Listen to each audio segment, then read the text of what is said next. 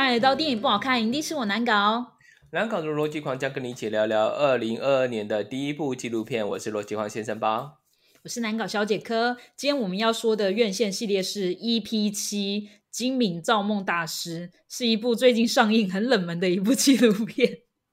呃，对，没有错。因为呢，在今天之前，我坦白说，我不知道这个人是谁，下地狱，下地狱。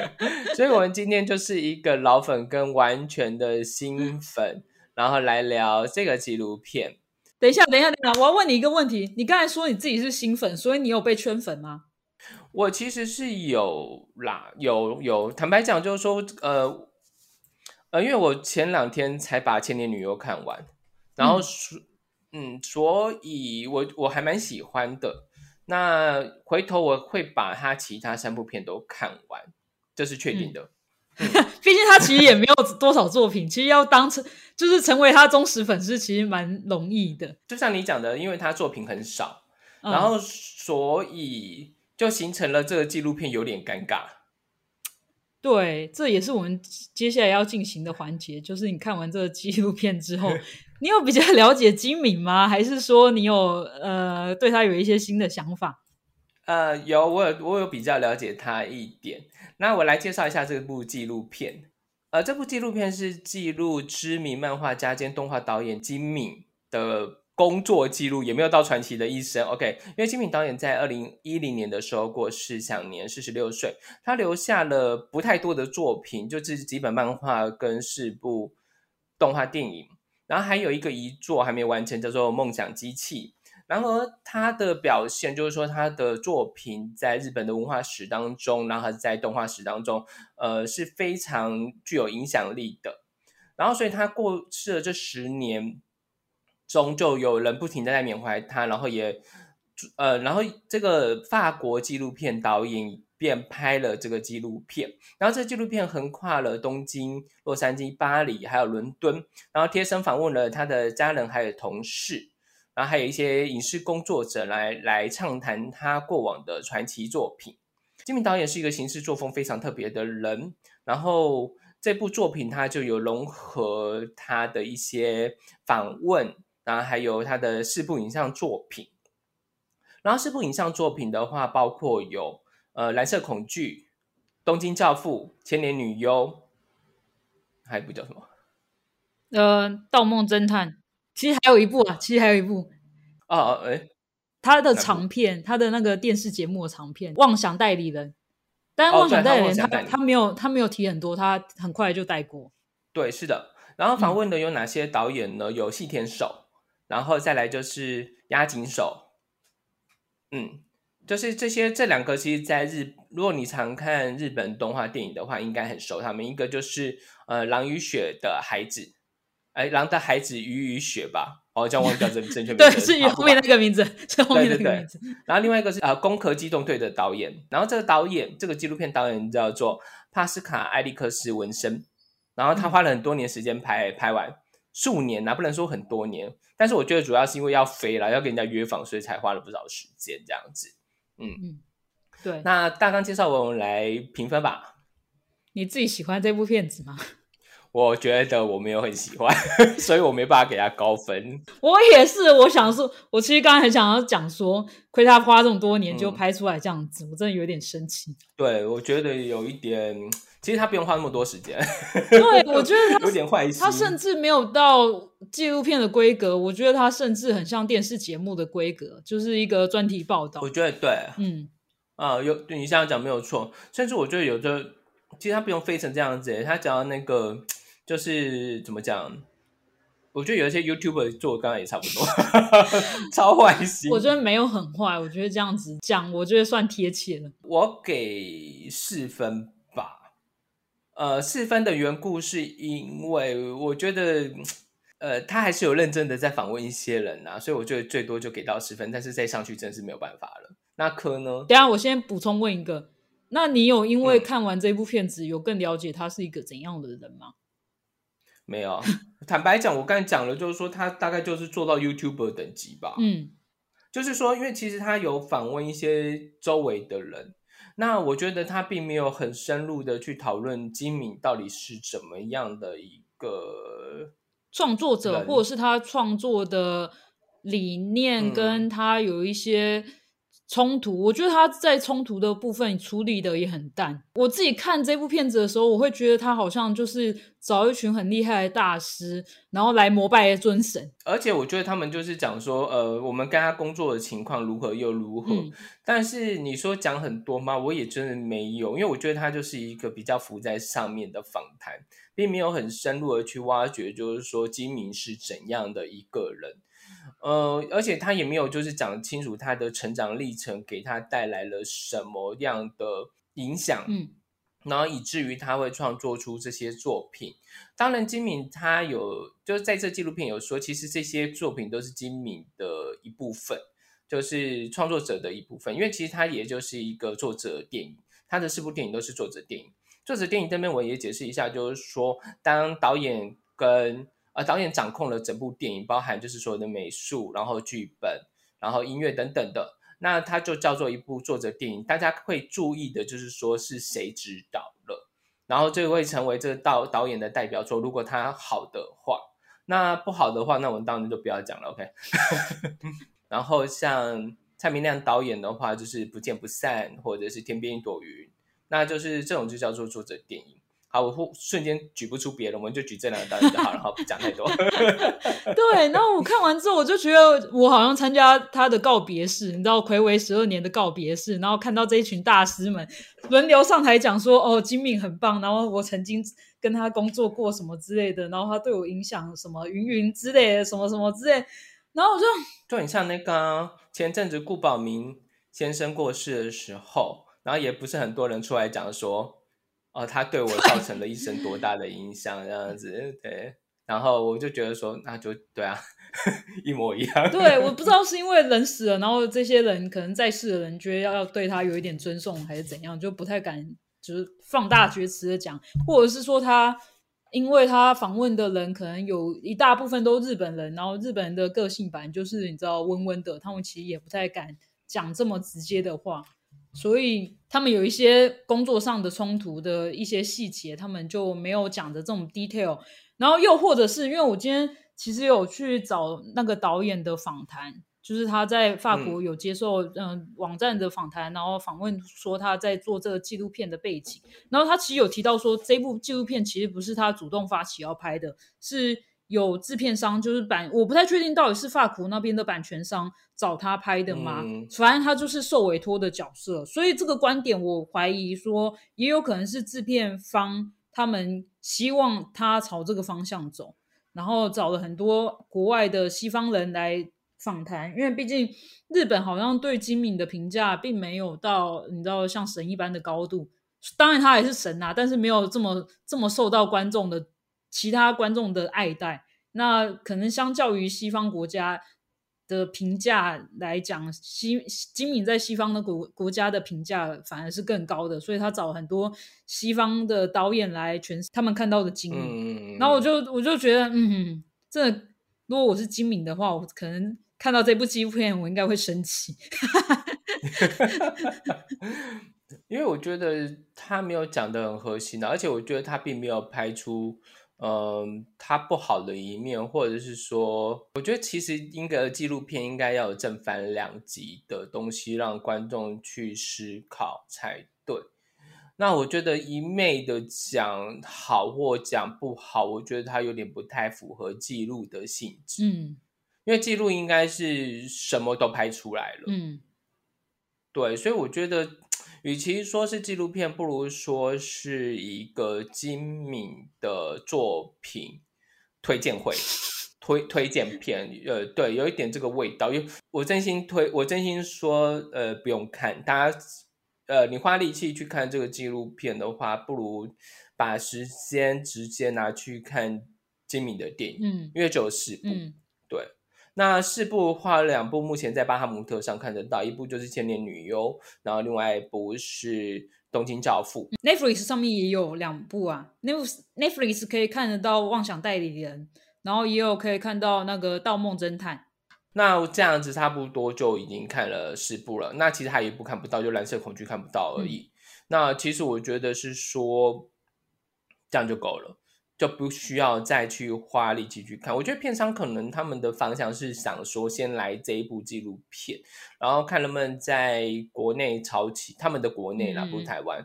那先炒起一点热度之后，再重映金敏的电影，我觉得这是有可能。嗯，有可能的，因为这，嗯，因为这个有点像介绍了。对，因为我有看到网。国外的评价就是 IMDB 上面有一些影评人有给他的评价，然后他们，他们给他的评价是，呃，精敏的一个开胃菜，他们用开胃菜来形容，他们评价还是很高，但是我真的觉得他们就是没有讲实话，或者是说，就是精敏在他们地位上心中的地位太高了，以至于他们就觉得蒙蔽了双眼，眼睛都是粉红泡泡之类的。我觉得不是啦，我觉得开胃菜意思是讲说，你先你先看了之后，你有基本的概念之后，然后你再来看这部电影会比较，呃，看他其他电影会比较看得下去。因为其实，呃，我觉得他的电影有很多的譬喻啦，就是说金敏的电影都有很多这种部分。我个人觉得不是每个人都看得懂。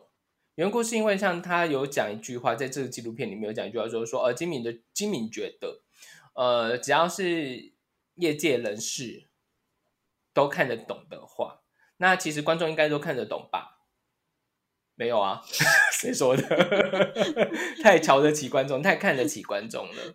我觉得是他看他的作品，的确要带一点脑过去看啊，就没有办法全然的放空，说哦，我就随着影片，然后就随着影片这样流，没有办法，你必须要去思考说他现在的状态到底是什么，那他想要表现的是什么。那我们可以先讨论他几部作品，因为他毕竟作品也没有很多。从一九九七年的《蓝色恐惧》到二零零二年吧，我记得是二零零二年的《千年女优》。然后我自己是，我自己看金敏其实蛮早的。我从高中的时候，我第一部作品也是《千年女》。不好意思，我刚才更正一下，应该是二零零一年的的作品《千年女优》。然后。然后，只不过《神隐少女》的声量相较于就是《千年女优》那一年，就是同时都有两部作品是有获得大奖，但是得到真正有得到票房的《神隐少女》，反倒是《千年女优》。嗯，我觉得也有可能是因为它的叙事。其实我觉得它整体都有一些问题，但是我觉得我们先做完一件事情，就是你刚才给几分啊？我好像哦，对对，没有给几分。我觉得我应该要给两分。好低哦，史上最低，你的史上最低分。因为我真的看完很生气，因为这原因等一下。你是去看早场吗？没有，我看晚晚上的场。所以你花多少钱？哎，两百七啊。两百七，我因为我是看早场两百五。这个这个我真的觉得它比较适合，就是说在如果你今天去北美馆或者是当代艺术馆，它有播的话，那你就坐在那边把它看完就好了，真的不需要花两百七、两百五，然后三百。不要哦，各位各位有听到的朋友们，不要哦。对，好，就这样。对，然后继续说。呃，我等下可能会晚一点会说为什么我觉得让我很生气的点，就就是好没关系，因为我觉得他该访问的人没有访到，然后他访了很多很周边的人，然后要处理争议的事情，然后他也没有处理，然后他让那些曾经在呃曾经有。抄袭金敏作品疑虑的人，然后出现在画面里面，然后讲说：“哦，没有，我的我有经过他同意。”就就会让我觉得，所以那你这部片子到底要讨论什么样的东西？我有点看不懂。替别人洗白啊？对对，我就 我不知道，我不知道，因为我刚刚其实很不熟。那因为你刚才讲说有这个争议的部分，其实我都不了解。那所以，我我觉得我们等下一起说。那我我们先回头讲，就是精敏作品的共通与差异性。那我们先来介绍两部作品的大纲。一部作品的大纲叫做《蓝色恐惧》，然后另外一部大的大纲叫做《千年女优》。为什么摆在一起讲呢？因为这两部电影同时间都是在讲演艺圈的事情。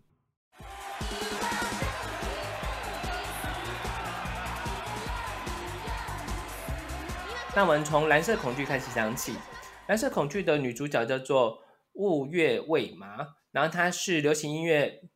偶像团体的其中一员，然后他这个团体并不是那种呃台面上的，他其实是一九九零年代那时候就已经兴起了地下偶像的风潮。然后就有点像 AKB 里面，他们其实你知道有 AKB 剧场吗？嗯然后其实有很多人其实是没有上电视的，就只有在剧场活动。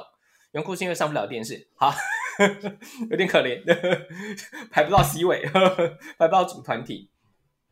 然后呢，这个女生她就在公社政策政策下，然后转往演员发展。然后结果她在这个过程之间，就变成是有一个声音在拒绝自己的选择。魏麻的一些歌迷粉丝也也反对这个决定，就说你怎么可以从偶像毕业？然后因为这个关系而出现了恐怖粉丝，就是那种私生饭。然后呢，就开始骚扰魏麻。就在很恐惧的状态中，魏麻也开始有一些奇怪的情况，然后仿佛有另外一个自己，然后出现在自己的生活之中。然后这就是蓝色恐惧的大纲。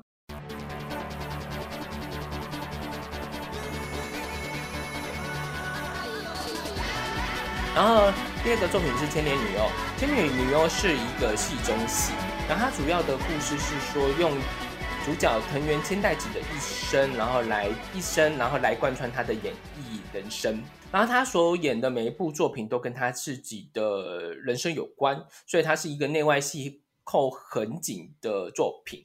那这故事是从立花原野导演去找藤原千代拍摄纪录片开始，也跟今天一样，就是一个纪录片啦。OK，呃，立花原野是找到了藤原千代子，然后就是了解了藤原千代子为什么会隐退的这个故事，然后后来就两个人也互相完成了对方的心愿。好，这所以这个作品也是非常好看的。呃，因为我们还没有看过《蓝色恐惧》，但是我非常推荐《千年女优》。嗯，只是说我觉得看的时候确实是会有一种你没有认真看，然后你没有带带着脑筋看，就会很吃力的状况。那我们先讲这两个作品。嗯嗯，我觉得这两部作品就蛮有趣的，像你前面讲到的，都他们都属于女星不同阶段的一个故事。然后我自己看《蓝色恐惧》之后，我自己更喜欢《蓝色恐惧》，因为我觉得它《蓝色恐惧》真的是太强了。我觉得它带给我震撼是有很多的转场或很多的视角都是。呃，我们一般拍片的人没有想过的视角，就比方说，他前面有一颗镜头，他在第一幕的时候，他在那个疯狂粉丝在现场担担任保全的角色，他负责在旁边控制那些其他的疯狂粉丝，然后，但是他自己本身就是那一个最疯狂的，他做了一个这样子的手势，然后摆在自己的眼前，请形容你的手势，请形容就是 大家看不到，手上就是把他等于是说。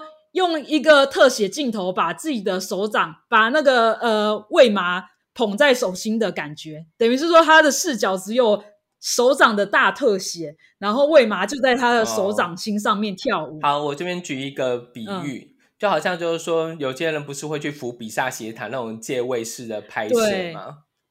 对，好，这样大家有理解哈，就是你去扶比萨斜塔。或对之类的，不过他今天是用用手掌把它捧在手心上面，然后那一个那一个画面就让人家觉得起鸡皮疙瘩，真的是觉得很恐怖。然后我这次在看纪录片的时候，我后来发现那个呃金敏的年轻时候的照片长得超像那个恐怖角色。我认真，我那时候看到我就更不是就就是蓝色恐惧那个变态吗？呃，我觉得。他都有放入自己的一部分的灵魂，呃，其实在这纪录片里面有讲说，有人访问之后说，为什么金明要这样拍摄这个作品？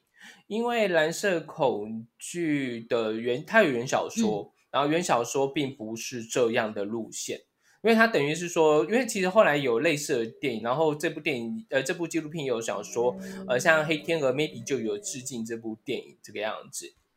嗯，对，然后但是其实，在原著小说里面并没有这一块，就是说有这女主角有一个内心的声音，然后有一些挣扎，然后跟自己还要追寻自己的幻影这件事情，其实没有的。然后所以其实这一部作品，有人去访，后来在访问金敏的时候，就金敏就有回答说，呃，是有一部分的自己，那他当然是讲说，就是说，呃，演艺圈的潜规则。动画圈的潜规则，但是我觉得可能 maybe 不止这个部分，就有点有点像柯讲的，他是不是也把一些自己的变态的部分放进去？maybe 不晓得，因为其实这个纪录片没有挖掘这些事。对，我就想说，嗯，他也谈的太浅了吧，然后让让我觉得很不满意。但是我还是很喜欢《蓝色恐惧》这这部片子，我非常推荐大家都可以去看，因为他的确是在当时一九九七年，他是第一部。呃，我不能讲第一部，因为我有点不太确定它是不是真的第一部，但是它的确是非常成人向的一部动画，而且它甚至是在台湾被列为十八禁，就是因为它里面有太多的血腥画面，会造成小朋友身心受创。因为我当时的确去电影院看的时候，那后面一些血腥的画面，或者是它营造的氛围，我真的是会看到就是起鸡皮疙瘩的那一种。就就因为他到后面，你已经分不清楚他到底是人格分裂，还是说真的有另外一个人要恐吓他，就是你不知道那个威胁来源到底是来自于心理还是来自于外在。然后他把这这方面处理也非常好，到了最后面他才破说，哦，原来他那些幻想都是真的，都是外面的人给他的，不是他他去做的。对，但是他中间有一刻都会把它处理成是他自己做的，然后这这个处理方式。就让人会觉得说，我猜不到结局。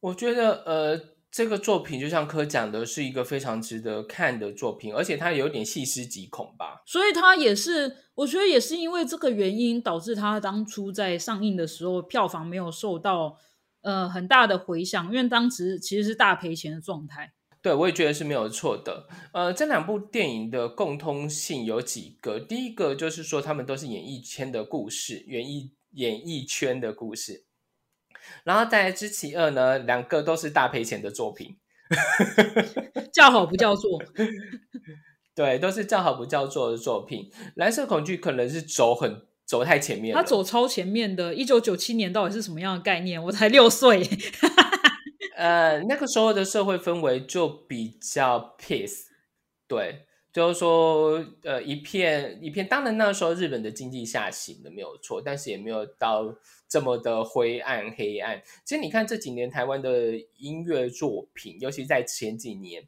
呃，像很很浓浓泰的歌，不都是一些很阳光、正面、积极的乐团会得奖嘛？然后到到这几年的时候，就像朝东啊，就就得奖了。然后而且再来就是说，呃，我觉得大家的路线就比较不是这么强调。就是说，你的人生要有多光明，有多光明这个样子。然后，所以我觉得在这个在这几年才有一些风格的转变。然后你说像蓝色这样的作品，如果晚个几年上的话，会不会呃造成一一股旋风？对我觉得是有可能的。但是因为那个时候社会氛围较为保守，所以像这样的作品就比较没有受到重视。那因此他才会在呃，这个我纯粹猜测哈，就是在后面之后推出了《千年女优》，因为《千年女优》其实是一个很光明的作品。那因此在这个纪录片里面有提到，就是说蓝色跟千年两个作品，他们两个都是演艺圈的嘛。我们刚才也讲这个共通性，但差异性的部分呢，就是一个是黑暗面，一个是光明面。千年就是光明面的。然后，所以就会变成是说，千年虽然呃很好，然后也被大家讲成是大师级的作品，但是很不幸的就是生生不对时间，对，就是时间是错的，那所以他才没有造成轰动或者是大卖。嗯，对，他运气真的很差，实话讲，因为毕竟就是跟《身身影少女》对上，然后又是宫崎骏，对，宫崎骏本身就自带光芒。而且 这个，因为这个千呃，身影少女在那一年就是 如日中天，那真的算是宫崎骏最好的作品。呃，但是呃，我自己本身也很喜欢那个，呃，不是，不是，不是，千年女优。我自己本身很喜欢《千年女优》，是她配乐的部分。等下也会讲到这个人，他是那个后来从《千年女优》一直 等一下，他画面没有什么值得你称许的地方，一下子跳到配乐。当然有很值得我称许。我觉得《千年女优》很棒哎，我自己很爱她的。我其实简单你看，我觉得她有很多很棒部分。对啊，就例如说，她其实是日本电影史，所以是知其一。然后知其二是说。呃，他的戏中戏不会让你觉得就想说啊，列冲他小这样子，而是会觉得说哦，好，你有处理好，让人家看得下去的戏中戏，因为它也是有这种虚实转换、虚实转换的部分。但他虚实转换，你不会觉得说呃，怎么来的这么忽然？我觉得这是精明的强项吧。所以我觉得他虚实转换都都处理的很好。然后再来就是整个故事是感人的，嗯，而且我觉得它放在今日看很适合一些有梦有爱情梦的妹妹看。对不起，也不能说有爱情梦吧，他的确是在讲一个很纯粹的一个爱情啊，就是一个很执着的爱情，傻到底的爱情。对，对啊，他我觉得他就是你知道有些人不就这样子吗？就是说我我。别人追我都不喜欢，我只喜欢我去追的。对啊，得不到的最美。对，然后有的人就是一直在追求这件事情呢。但是因为你知道我本身是老人，所以我觉得这个情感我觉得蛮傻的。没错，他所以的确 让我是就是时至今日，从十十几岁、十六岁的时候看到《千年女优》，到现在看的时候，我就觉得何必呢？对，我也觉得说，呃。时间拿去做其他事情比较好，但是但是因为我觉得它其实也反映出了很多呃在事业上成功的女性的状态，就是其实你看很多像那个什么呃梅艳芳吧，我以梅艳芳为例，其实她跟梅艳芳也是蛮像，但是梅艳芳是比较早走嘛，然后对啊，她其实就是很辉煌的一生，但是感情路其实一直都很不顺啊。但是让我觉得很感动的点是，因为像前面的蓝色，呃，蓝色恐惧，它是在讲很多心理上面的困境。一个角色从一个偶像的角色转换成一个真正的女人。那千年女优，我觉得她有更多谈到的是宗教轮回，或者是关的，就是这该怎么讲？她虽然表面上是在讲电影史。可是，对他的确处理了他关于金敏他自己宗教观的一个概念，他比把这个轮回很巧妙的放在这个女女演员如何穿梭在不同的角色里面，然后甚至有时候你会看得到说，哎，我其实有一点不太确定说他是不是在穿越。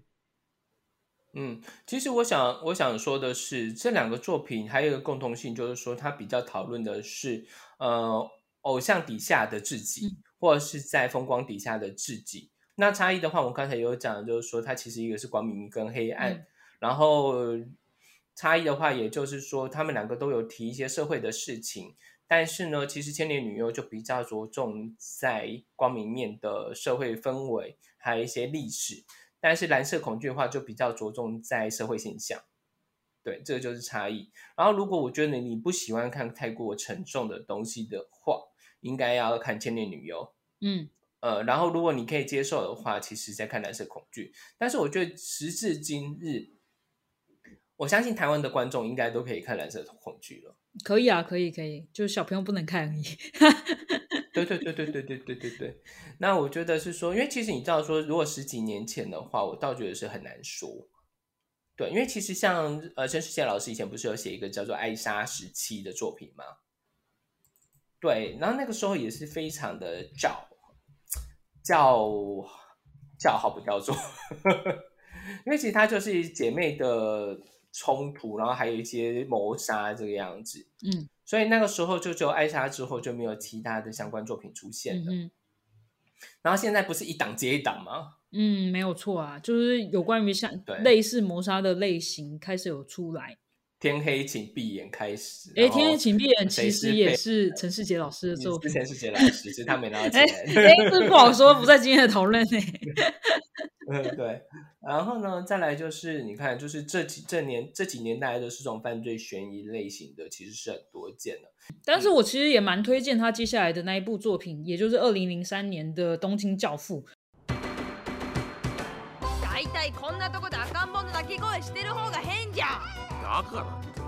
我觉得《东京教父》其实它又更商业了，因为它是讲一个呃圣诞节发生的奇迹。然后，其实我们之前在讲那个圣诞节奇迹的电影的时候，我其实有推荐过《东京教父》，因为我觉得西方人自己拍他们圣圣诞节奇迹的时候，我觉得有时候会过于甜腻。你想得到的圣诞节影片，然后我都觉得，哎，就是要么就太多，要么就是不不真实。但是我认真觉得，虽然它是日本人拍出来的一个圣诞节奇迹，我真的觉得他拍的又温馨，然后又写实，然后又让人真的可以感动感动到，就那个奇迹是真的可以让让你感受到神的存在。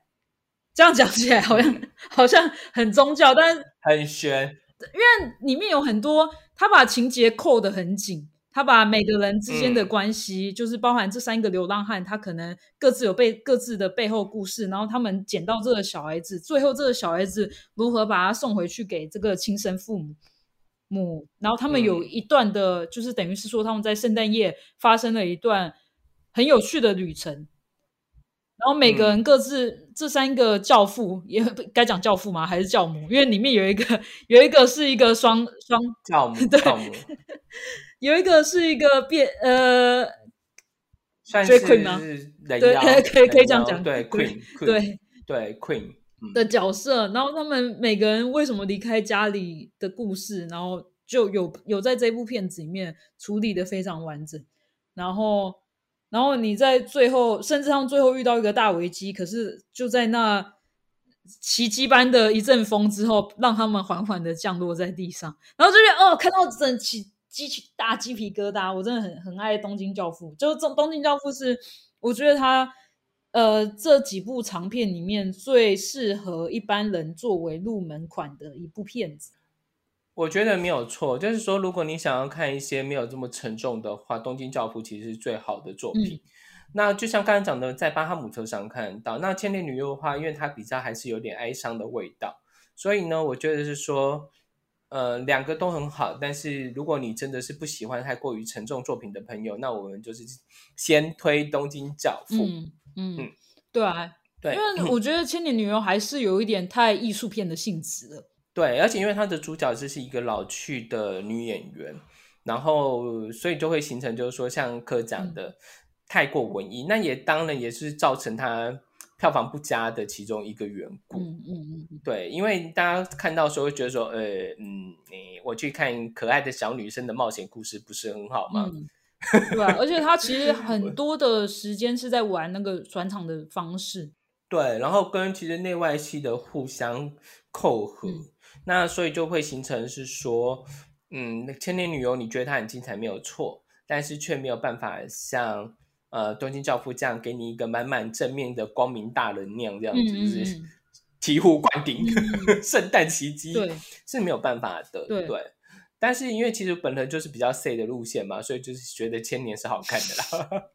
东京我还没有看，东京还没有看，搞不好看。呃，我觉得他，我觉得我也会喜欢。我觉得你会喜欢，因为呃，我今天想到一个观点是，其实他这四部长片啊，然后。就是《东京教父》呃，其实五部，其实是五部，因为我刚才少漏讲了一部，就是那个《妄想》嘛，所以 totally 是五。呃，我说的长片是指电影的规格啊，那个《妄想代理人》它其实更更是电视剧剧的剧的规格。我觉得这四部都蛮各自有各自的风格，但是我觉得《东京教父》它的不写实其实是来自于里面的角色的表演方式，因为。其实里面这几部，不管是《蓝色恐惧》，然后《千年女优》，或者是说呃《盗梦侦探》，他们其实都还是走在一个真实真人的那种基调上，他没有他没有让里面的角色过于夸大的演出。可能《盗梦盗梦侦探》可能有一点再夸大一点，但是其实《东京教父》里面他的演员的表现，里面的角色的表现，他们的呃表现方式其实是更卡通一点，所以他的确是。不写实的方面是在角色的表演上面。那我们来讲最后两部作品，就是《妄想代理人》以及《盗梦侦探》。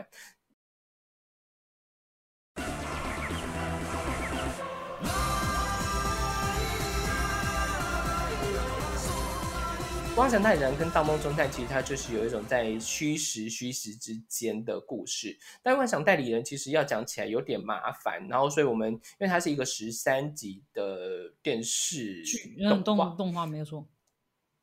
对，所以我们简单说一下，就是妄想代理人，它是从不同的案件、受害案件来讨论社会上各种问题，如职场霸凌等等等的，然后他们就是有一个会有一个棒球少年，棒球少年。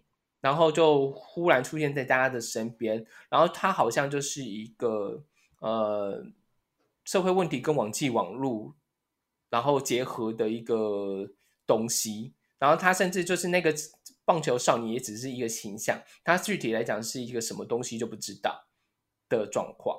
对，所以它其实是一个就是说社会潜意识的作品。因为其实呃，在荣格心理学里面有一个东西叫做社会潜集体意识，那它其实就有点在于呈现这个部分。我今天看的时候，我甚至觉得说，其实有一点像是，如果讲一个比较近代的作品来讲的话，我觉得很像《地狱公使》，因为它也是把一个现象丢在这个状态、这个影集里面，然后让大家去反映他们是如何去面对这个的这个现象。其实，如果说最接近的，我个人哦，先讲这是我个人，因为我相信很多的听众是没有在打电动的。最接近的作品其实是阿特拉斯公司推出的电玩游戏，叫做 P 五，就是女神异闻录吧，五这样子。因为它的故事大概是这样子，就是说，呃，社会其实是有集体意识的，然后大家会集体犯罪，然后就是有一些，因为其实我们沉默不语也是一种罪嘛。对，然后或者是我们纵容也是一种罪，然后所以其实他就是说有一些社会集体意识这个东西在在影响的社会，然后所以他们就是这一些主角群，他们就是要去揭开这些真相，然后要呃去翻转这个社会，要揭开这些问题，然后他们就是有一个像侦探的角色，所以其实他《盗梦侦探》跟《妄想代理人》两个，我都觉得说 P 五这个作品是有 maybe 有参考这这两个电影。哦，我刚才讲的 P 五其实它有动画，它有动画，对。但是我个人是因为我是打电动的，那所以这两个作品他们的同质共通性就是这个点。然后另外其实也回到就刚才讲，他们差异性就是一个光明面一个黑暗面。其实在这纪录片里面有提到这个部分，没错，嗯，对。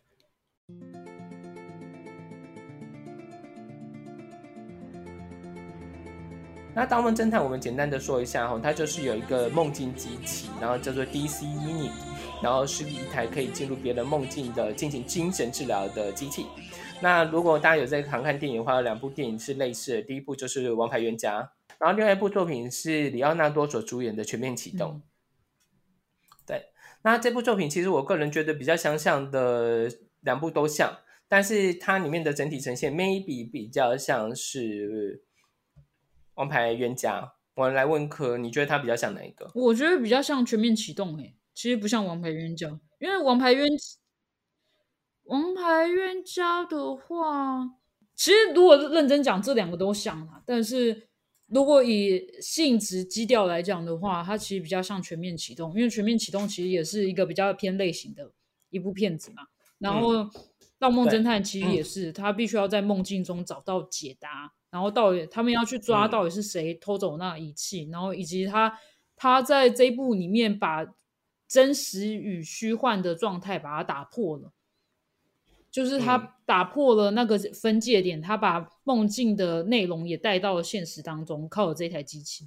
嗯，所以其实两部作品就是有点相像，就是说虚虚幻的东西来到了现实。所以我觉得可以看得到，就是金敏一直在处理就是虚实或者是梦境跟真实的状态。然后一开始的蓝色恐惧，它可能是分的比较开的。你因为你在结局的时候，的确可以得到一个解答，说哦，原来是外面的人导致女主角会有这个错觉。千里女优其实她把它处理的更模糊了，就是她一直穿梭在不不知道是戏中戏还是在。自己生命当中的轮回，所以他把这个东西又处，就是把这个东西又搂在一起。然后，呃，东京教父，我觉得他是一个异类，所以不讨论。他是一个，就是他是为了要卖钱，不然就是再再不卖钱，对，大家以后都找不到钱。再不卖钱，就是以后就没有金主要投资他的状态。对，因为每每每个投资年都赔本是要投资。对，然后。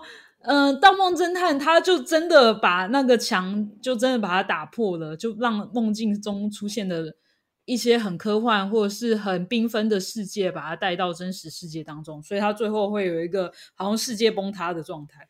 所以我觉得，像到呃后来观众也比较成熟了，然后到后来《盗梦侦探》就算是一个蛮成功的作品，就是说其实蛮说获呃获得很多奖，然后有一定的票房。然后大家也非开始重视金敏的。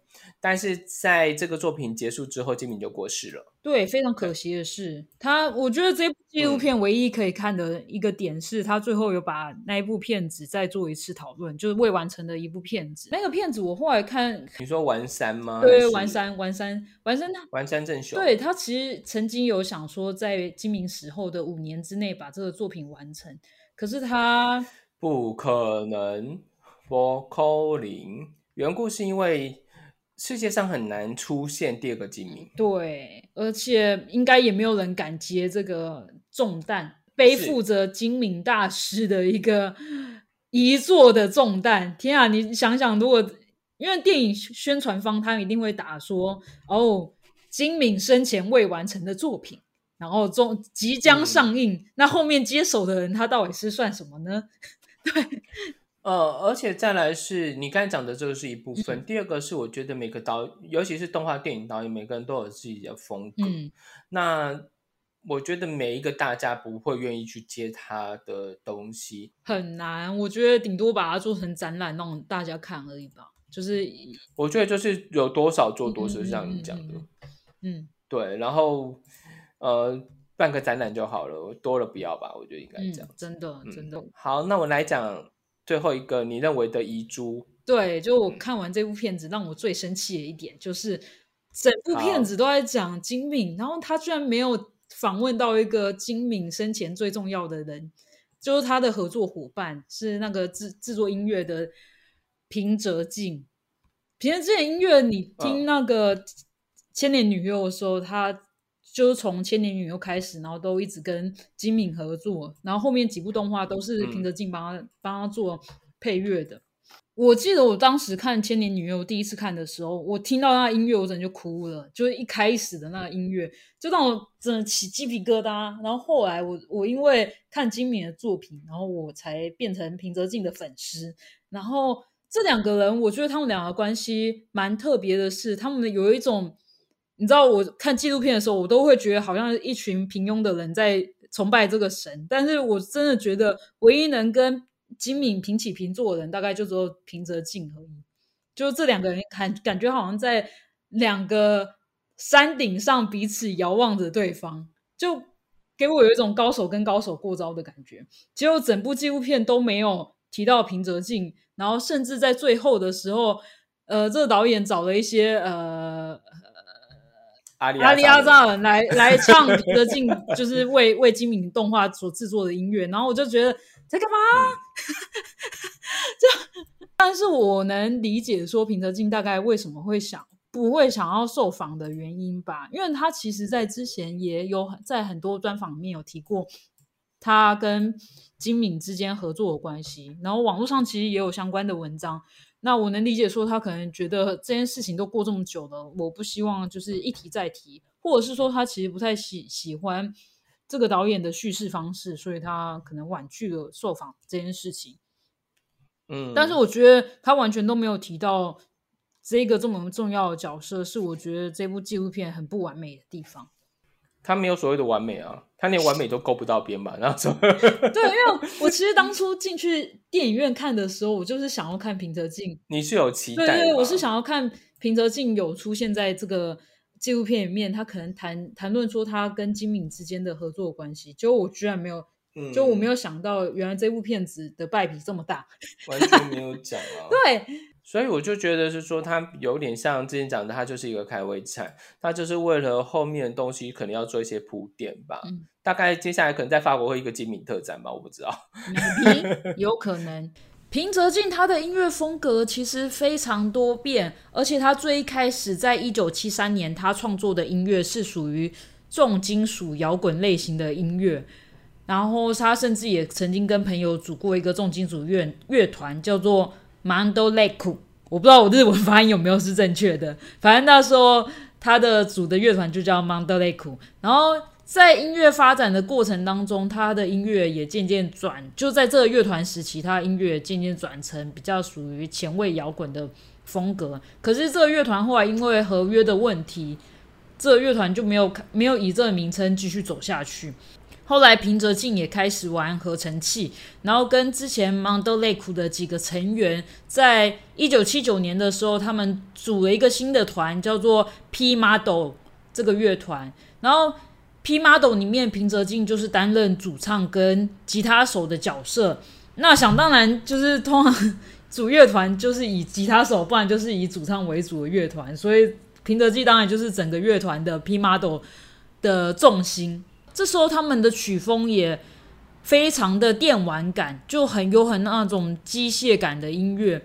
然后，只不过这个乐团在一九八八年的时候有小暂停一段时间，然后平泽静也开始以他的个人名义出道，所以也就是让他在一九九零年代的时候，他有参与非常多的动画配乐制作。那也是因为那时候开始就有认识金敏，然后他们两个合作方式其实也跟。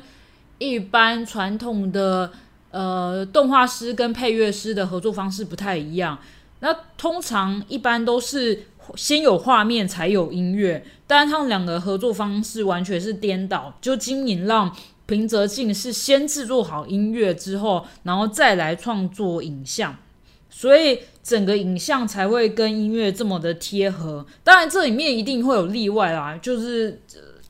不可能每一次就都是用一样的方式来做创作，像是那个之前我看过他的报道，就是平平泽静有说，就是《盗梦侦侦探》里面有一场戏是酒吧的戏，然后因为那一场戏所用的音乐是平泽静比较不熟悉的爵士乐，所以就变成是先有画面才有音乐。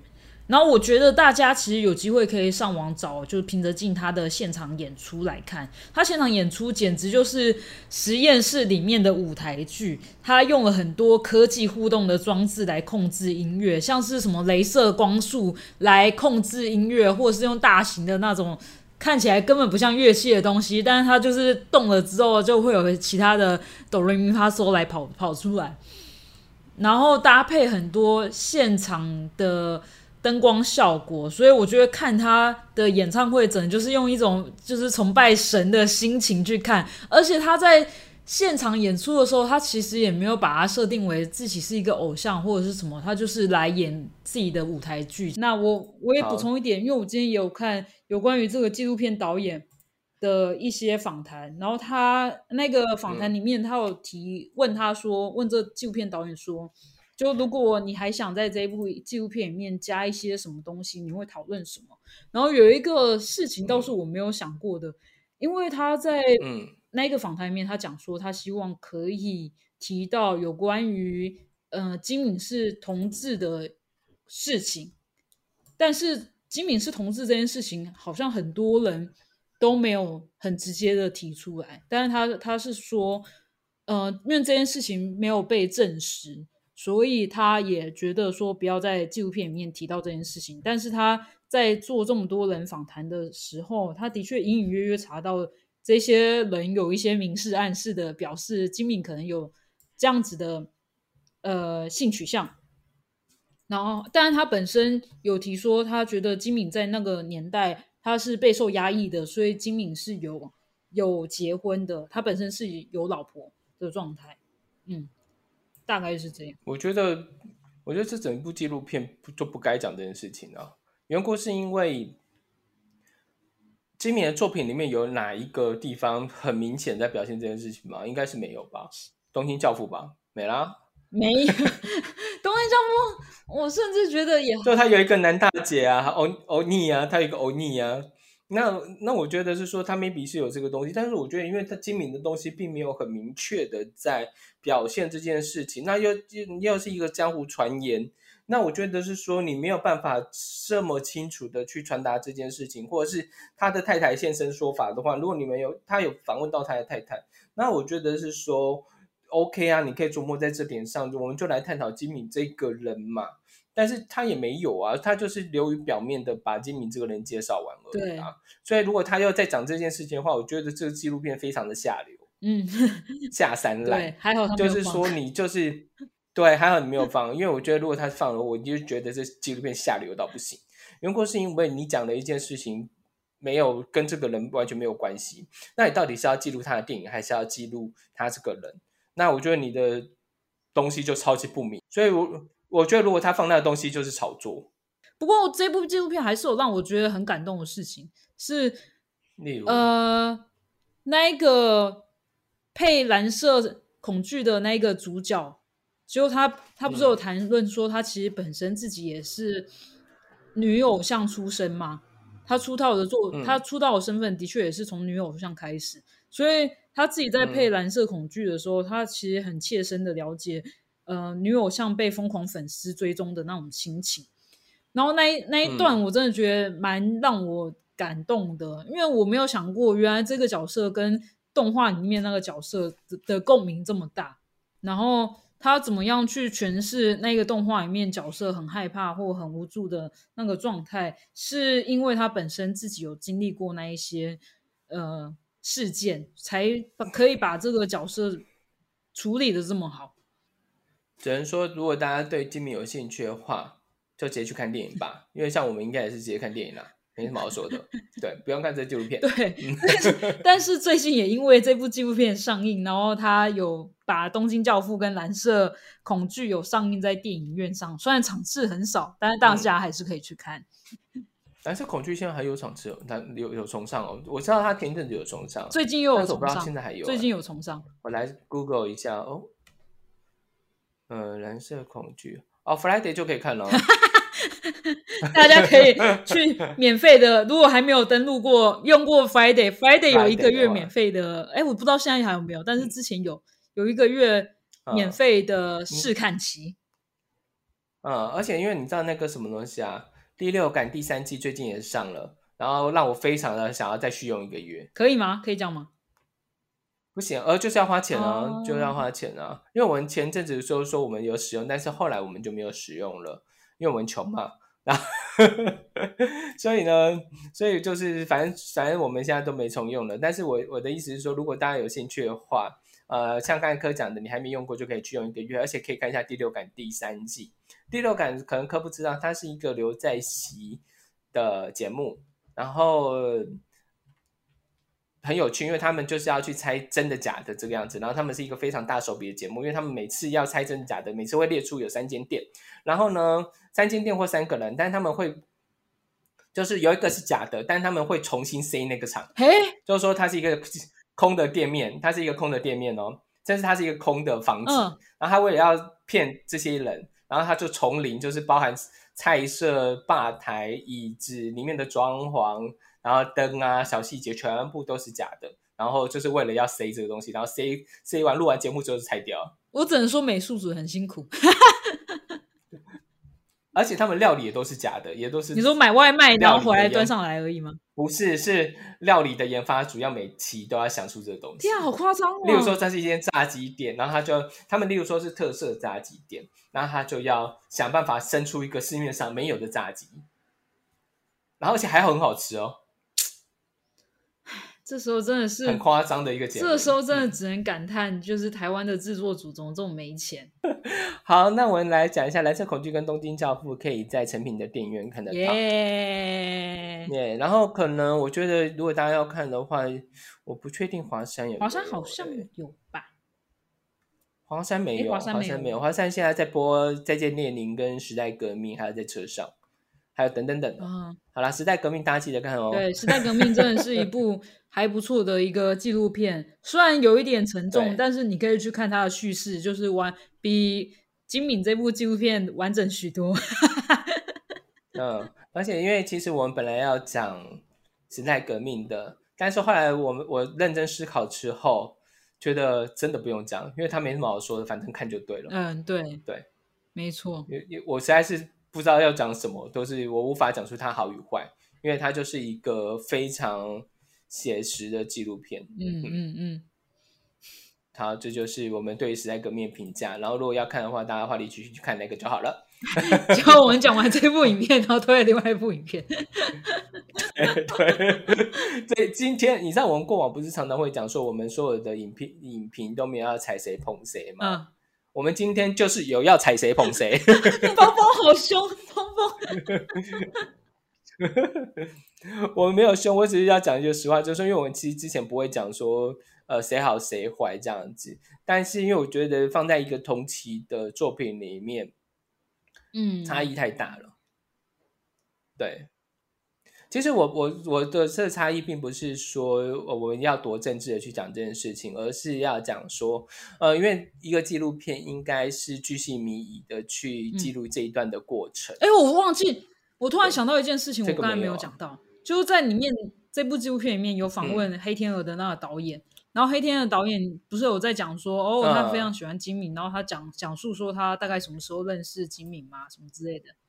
其实这个争议是在之前金敏还在世的时候，他就曾经说，呃，黑天鹅其实有抄袭《蓝色恐惧》，然后但是其实有一点呢，味道有点像，不止味道像，他甚至有很多镜头几乎是直接完全抄袭。就如果你去看《蓝色恐惧》的话，它里面有有一幕是。他对着自己的海报，然后那些海报都产生了幻觉，就是在这些海报里面的他自己都在嘲笑他。然后那个画面一模一样，有在黑天鹅里面出现，也是他看着墙上的画，就因为他妈妈不是很爱很爱画画吗？我不知道你对那个黑天鹅的印象还有多少，反正就是我黑天鹅没看过。哎，你你居然没有看过？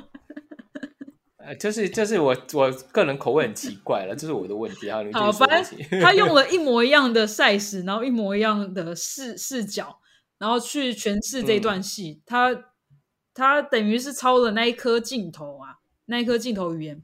嗯，然后一样也是这些话，也是在嘲笑那个那一个角色黑天鹅的角色。瞬间忘记那个女演员叫什么，但不重要，就是那个角色不重要。然后。后面他下一部片子里面，在那个纪录片里面也有提到说，他问金敏说他可不可以借那个画面，但实际上金敏是看了电影，现实当中他自己之前受访的时候，他是看了那个电影，然后才发现说，哎，这个画面跟我 蓝色恐惧里面的角度一模一样哦。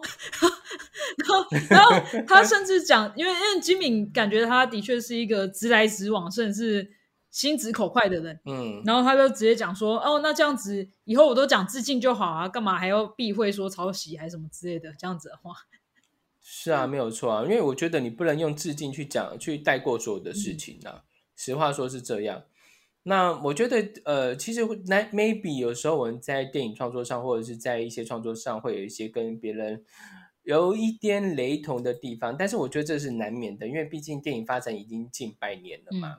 那我觉得可能会有些东西很像，但是你说敬畏完全一样，我就不相信了，好不好意思？对，然后当然那个那个导演自己的解读是，哦，他自己有先知会过金敏，说他会用这两颗镜头来放在他的电影里面，然后他甚至举，那金敏有说有吗？呃，他他的解读是说，哦，金敏有同意，但是金敏其实其实在生前受访的时候，他说他没有没有没有同意这件事情。呃，嘿嘿，你你公无啊？反正现在现在已经死无对证了。对，没有错。光白一天啊，就是对啊，狼龙死啊啊，十十年了，你还 你可以怎样？对啊，我觉得是这个样子。好啦，我其实但是我们没有怪罪他哈，因为我也没什么立场去怪罪人家。OK。对，但但这个这这个争议在这部纪录片里面就没有看到。呃，纪录片导演他自己有用自己的观点来评论这件事情，没有，他完全没有，他就只是。让对方来洗白他自己哦，我没有抄袭哦，我很高兴，我跟他有其他。所以我觉得这就不是纪录片呢。对他就是，这我觉得他其实一个是大内宣嘛。我我甚至觉得他就是自爽 片啊，就是一群很爱金敏的，曾经跟金敏一起工作的人，然后彼此互相夸夸团。对啊，棒棒的这样子。好了，所以我觉得这个大家可以不要看，但金敏的作品还是可以看。那因为刚才在科讲的时候，本来一直在寻找，就是说哪里还可以看到蓝色恐惧。如果你要进电影院看的话，然后呢，本人非常认真在找了之后，好，我相我现在确定有两个地方有。那都是刚才我们讲的北部有成品嘛？那台中的话有一个文心秀泰影城，嗯，呃，但是我不知道它会到到什么时候。本来只是只是赶快进来先看一下而已。在南部有一个台南的真善美戏院，耶，然后其他的我就没办法了，对不起，大家大家自己加油，不然就上 Friday 看了啊，那个大圆百秀太新竹的大圆百秀太，OK，就五家影院而已。那他们播到什么时候，我不负责任，我不知道，大家还是可以上 Friday 看，OK，就这样。好的。好，那我们今天差不多到这吧。还有你要补充什么吗？嗯，那我是罗九王先生帮。嗯，我是南搞小姐科。好，那这一集会有一些比较更不同的地方。这一集会有南搞小姐剪接，那所以大家听到会觉得有一点不同地方的话，就是难搞小姐的决定。好，就这样。怎么 应该听不出来有什么不一样吧？啊，不就音声音剪辑而已。那我我觉得试试看吧。大家，因为你如果你觉得太长，你可能会挑不一样的段落啊。啊，是啊，没有错。当然，如果你想，我说包你，如果想要看去那什么成品电影院看的话，我有成品卡哦。我的话，我应该会先在家看吧。我应该倾向，因为我有点想要看第六感哦。哦，好好好，倒是可以顺便啦。对啊，因为你看第六感，它对我来讲诱因很大。对不起，你说他，我就是我就是一个综艺节目人，我就是一个热爱看综艺节目的人。你不应该评，你应该去评综艺节目。好，下面一位。啊，好，拜拜。好，拜拜。